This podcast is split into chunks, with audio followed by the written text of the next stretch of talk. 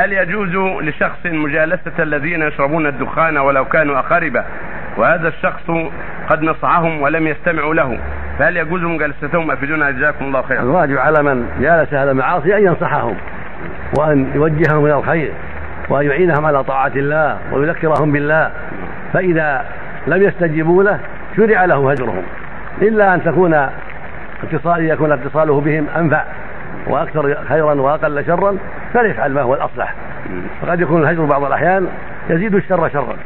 فإذا كان عدم هجره لهم واتصاله بهم في بعض الأحيان وإعادة النصيحة مما يقلل شرهم ومما يكثر خيرهم فعل ذلك فليفعل ما هو الأصلح. نعم.